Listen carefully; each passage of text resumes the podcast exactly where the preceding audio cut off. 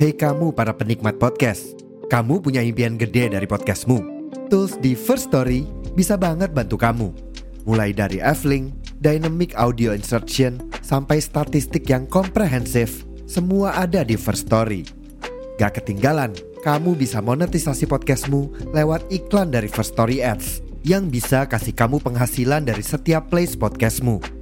Yuk gabung sekarang dengan klik di firststory.me. Sekali lagi, di firststory.me. Mari kita bawa mimpi podcastingmu menjadi kenyataan. Halo, jumpa lagi di Angry yang Talk. Di episode kali ini, saya akan membahas tentang uh, hijack. Hijack, hijack adalah sesuatu fenomena yang uh, terjadi dalam dunia kerja ya ini saya kenapa saya tertarik untuk membahas tentang hijack ini karena tulisan tentang saya tentang hijack ini masuk program Infinite Kompas. Jadi awalnya saya nulis di Kompas nah terus program terus uh, tembus ke kompas.com ini artikel kedua saya ditulis dimuat di kompas.com nah ini adalah tentang hijack sebenarnya adalah pengalaman pribadi saya yang pernah terjadi di sebuah startup startup jamur ya, perusahaan saya sebelumnya. Nah berikut saya akan ceritakan tentang hijack ini.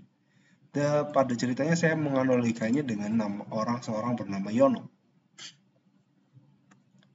Jadi Yono tuh ditawarin untuk bekerja di sebuah perusahaan kompetitor. Nah, perusahaan kompetitor ini tertarik karena Yono tuh nilai uh, memiliki kemampuan yang di atas rata-rata, udah berkompeten juga. Ini katakanlah Yono tuh sekarang bekerja di perusahaan X dan perusahaan komputer itu namanya perusahaan Y. Uh, terus perusahaan X ini performanya ya cukup bagus, salah satu perusahaan yang dalam industrinya sama dengan perusahaan Y uh, dan growth juga lumayan meskipun dalam skala perusahaan Y itu masih oh udah skalanya jauh di atas perusahaan X tapi namanya uh, newcomer kan biasanya patut diperhitungkan juga kan perusahaan Y itu. Nah ternyata perusahaan HRD perusahaan Y itu masih mengawasi mengawasi talent-talent unggulan yang ada di beberapa perusahaan lainnya X sama Y. Perusahaan X mungkin ada perusahaan Z perusahaan A dan lainnya. Dan itu masih diamati. Ternyata si Yono ini dinilai performanya kurang performanya cukup bagus nih. Nah muncullah si HRD HRD perusahaan Y ini mengajuin penawaran kepada si Yono nah dari penawaran ini si Yono nah ini nggak buat yang nah penawaran ini yang dinamakan hijack uh, ini baru penawaran sih tak Enggak, kalau kalau Yononya udah jadi gabung sama perusahaan dia itu baru beneran hijack ya. Yang jelas hijack itu pengertiannya tuh lebih ke membaca. Kayak hijack itu istilahnya kayak lebih ke coding-coding sih. Misal uh, ada suatu program terus diambil alih hacker ya, hack, ngehack sih hijack. Mungkin kata lain dari hijack itu ngehack ya. Sebenarnya masih mirip-mirip lah. Asal katanya dari situ. Nah, terus uh, kembali cerita tentang si Yono ini. Nah, si Yono ini yang namanya ada tawaran kalau memang di perusahaan X-nya ini, perusahaan tempat Yono bekerja tuh masih mena masih dia masih menemukan hal-hal yang baik dan masih betah, tentu si Yono tuh nggak bakal pindah ke perusahaan Y. Nah, itu tapi ternyata di perusahaan X tempat Yono bekerja sekarang tuh dia udah mulai nggak nyaman. Dia merasa oh udah udah kerja maksimal tapi kok uh, balasannya dari perusahaan Y-nya tuh eh dari perusahaan X-nya tuh kok nggak seimbang antara hak dan kewajibannya padahal dia sudah melaksanakan kewajibannya sebaik-baiknya tapi ternyata si Yono malah nggak dapat apa-apa dari nggak dapat uh, perform nggak dapat keuntungan atau benefit yang sepadan dengan kinerjanya tersebut. Nah, mulai dari sini sementara perusahaan Y perusahaan Y berani aja nawarin gaji yang lebih tinggi dan benefit yang lebih bagus uh, dari perusahaan Yono sekarang. Wajar lah perusahaan katakanlah misal sama-sama startup ya. Uh, perusahaan X tuh udah paling baru dapat modal katakanlah satu miliar eh dua satu dua miliaran lah. Tapi kalau levelnya si perusahaan uh, ya itu udah dapat funding atau pemodalan tuh sampai katakan tiga sepuluh kali lipatnya mungkin 30 miliar. Nah itu kan wajar lah mereka berani hilangin talentnya itu masih skalanya masih skala A dananya masih minim tuh di situ. Masih uh, terhitung murah lah kata kata perusahaan Y. Untuk levelnya si Yono ini.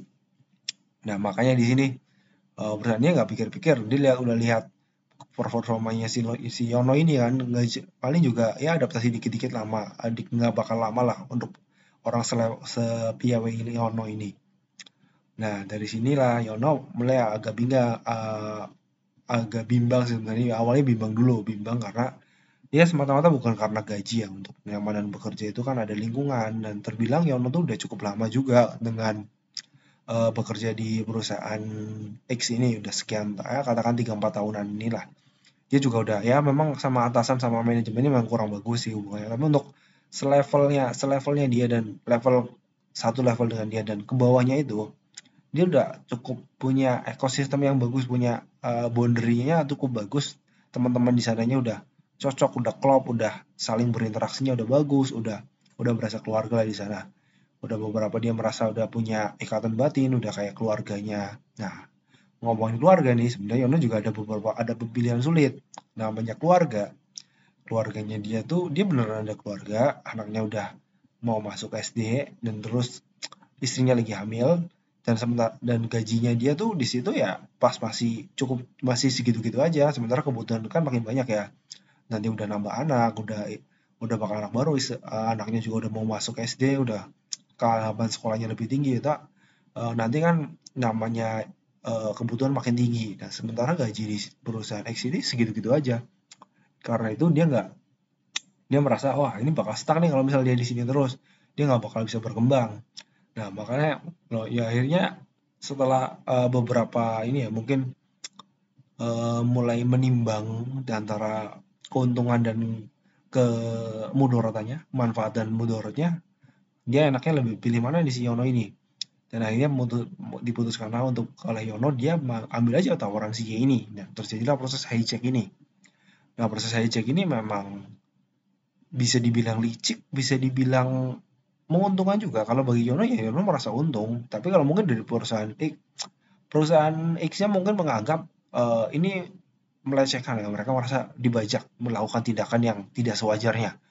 Tapi toh perusahaan X-nya juga pak. Perusahaan X-nya juga salah mereka juga tidak mau uh, memperdayakan karyawan. Mereka tuh sama karyawan tidak mau dijaga. Padahal sebenarnya uh, karyawan adalah suatu aset yang berharga. Ini uh, dilihat dari dua sisi ada yang bisa bilang menguntungkan ada yang bisa bilang tidak mau bilang jahat keji uh, perbuatan jahat atau segala macamnya. Tidak melanggar etika dan segala macamnya. Tapi toh yang namanya statusnya kan masih masih karyawan ya.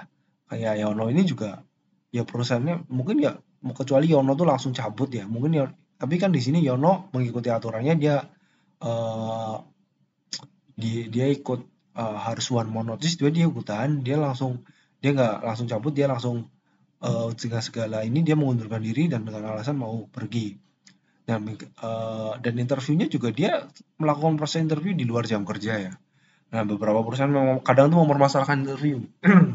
Dan kalau misal uh, terjadi proses interview ada kontrak segala macam dan lainnya maka nggak mau nih. Tapi perusahaan perusahaan X dan Y ini um, dan perusahaan J ini ada terjadi hal aneh sih menurut saya perusahaan X ini. Karena ceritanya nggak sampai oh ya untuk ceritanya di kompas.com-nya sampai Yononya pindah aja ya. Tapi kan nyatanya di perusahaan X-nya tuh masih terjadi drama lagi.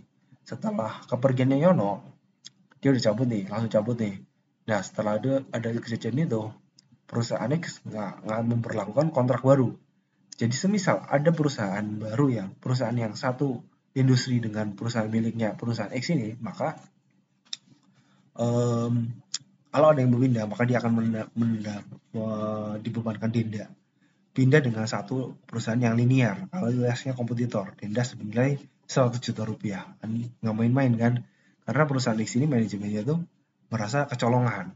Kok bisa ada sampai perusahaan mereka tuh pindah kerja ke tempat yang lain. Nah ini kalau dari saya segi saya sih, segi saya perusahaan ini perusahaan itu namanya picik. Ini nggak mau dia nggak mau menghargai karyawan tapi malah memberikan beban yang lebih tinggi pada karyawannya. Wajar kan? Ya wah mindset mindset orang-orang seperti ini tuh bakal uh, gimana ya bakal ah nggak nggak ada masa depannya orang-orang seperti ini tuh. Dia terlalu berpikirnya terlalu picik. Dia pengennya oh karyawan tetap di sini tapi nyatanya karyawan tidak dihargai. Jadi benar-benar ibarat kata kayak seperti sapi perah. Nah itu perusahaan X nya perusahaan Y ya kita nggak tahu juga kalau politiknya perusahaan dia uh, akan dapatnya seperti apa. Yang jelas perusahaan dia ya mengembangkan bisnis. Dia hiring talent-talent yang berbakat dia hiring aja. Dan memang kan proses rekrutmennya fair kan seperti ini. Dan talentnya tuh berkenan atau tidak. Kalau masalah talentnya tidak berkenan ya oke okay, kita mereka cari talent yang lain. Oh nah ini kan perusahaan adalah sesuatu lembaga yang lebih besar dari individu. Nah kalau individunya pergi ya mereka ganti. Ya perusahaannya juga sebenarnya licik juga cuma terlihat manis aja mereka menawarkan. Tapi kalau nanti kinerjanya nggak sesuai ya itu uh, logika di perusahaan mana pun ya sebenarnya kejadiannya seperti itu sih. Tapi ya perusahaan X ini memang memang bisa aja karyanya dihijek karena memang tidak bisa menghargai karyawan. Kasus-kasus seperti Yono itu udah banyak terjadi di dunia kerja seperti ini. Ada tawaran lebih tinggi ya mereka pindah. Tapi emang sebenarnya nggak cuma masalah gaji kan ya ada kenyamanan. Nah, kenyamanannya yang tidak Yono dapatkan itu karena di manajemennya. Manajemennya menurut Yono ya kurang baik. Dan sebisa sepicik itu ternyata pikiran dari seorang manajer. Ini mungkin nyambung ke episode sebelumnya ini manufaktur ada beberapa leader yang memang secara pola pikir uh, mereka tuh hanya mengedepankan yang namanya inovasi, inovasi, inovasi, tapi ternyata secara manajerialnya tuh mereka sangat buruk. Saya bilang berani itu ya mungkin ini sudut pandang saya sih, tapi ya seiring berjalan, sepanjang perjalanan hidup saya, saya melihat tuh kok ini manajemennya tuh dia kok kayak nggak nggak tahu apa nggak tahu caranya manage orang, nggak tahu menghargai orang, dan hanya mengedepankan orientasinya tuh tidak memposisikan karyawan itu sebagai rekan, sebagai seseorang rekan yang bertumbuh bareng-bareng. Apalagi tapi namanya startup itu kan bisa bisa bertumbuh bareng mereka, tapi dia tidak mau dia lebih sebagai seseorang yang dituntut untuk bekerja, bekerja, bekerja. Kalau memang seperti itu, ya kerjanya di pabrik dong. Kalau memang seperti itu, pabrik besar yang mudah sekali industrinya manufaktur, kalau pressure gede wajar. Menurut saya kalau misal secara besar kerjanya udah skala besar ya wajar kalau seorang dituntut untuk bisa banyak hal itu itu bukan hal yang mendiskriminasi karyawan itu hal yang memang harus kewajibannya seperti itu kalau seseorang harus dituntut untuk ini bisa ini dan itu tuh ya tapi kalau saya si, apa seimbang nggak dengan sama benefit yang didapatkan? Nah ini udah benefitnya kecil benefitnya nggak seberapa tapi ternyata tuntutannya banyak. Nah inilah mendapat membuat uh, karyawan bisa di hijack seperti itu. Ya seperti karyawan itu aset. Konklusinya untuk episode kali ini adalah sebuah orang karyawan tuh ya harus dihargai mungkin sa bagi teman-teman yang mendengarkan episode ini bila memang ada perusahaan yang seperti teman-teman yang sepicing itu kalau misalnya ada kompetitor takut banget sama pindah kompetitor uh, karyawannya pindah kompetitor sampai ngasih denda tuh ya udah manajemennya udah picik sih. Menurut ini nggak nggak adil sih nggak adil benar-benar nggak adil. Yang namanya orang kan rezeki bisa datang dari mana aja kan ini namanya membatasi rezeki orang. Nah kalau memang ada manajemen seperti itu ya saya rasa teman-teman bukan salah teman-teman kalau misal teman-teman akhirnya memutuskan untuk resign dari perusahaan tersebut jadi ya resign bisa jadi positif bisa jadi negatif kalau dalam kasus Yono yang uh, berkaitan dengan yang namanya hijack ini malah saya mendukung dan ini namanya uh, sebuah sesuatu yang positif. Jadi segitu aja untuk episode kali ini. Assalamualaikum warahmatullahi wabarakatuh.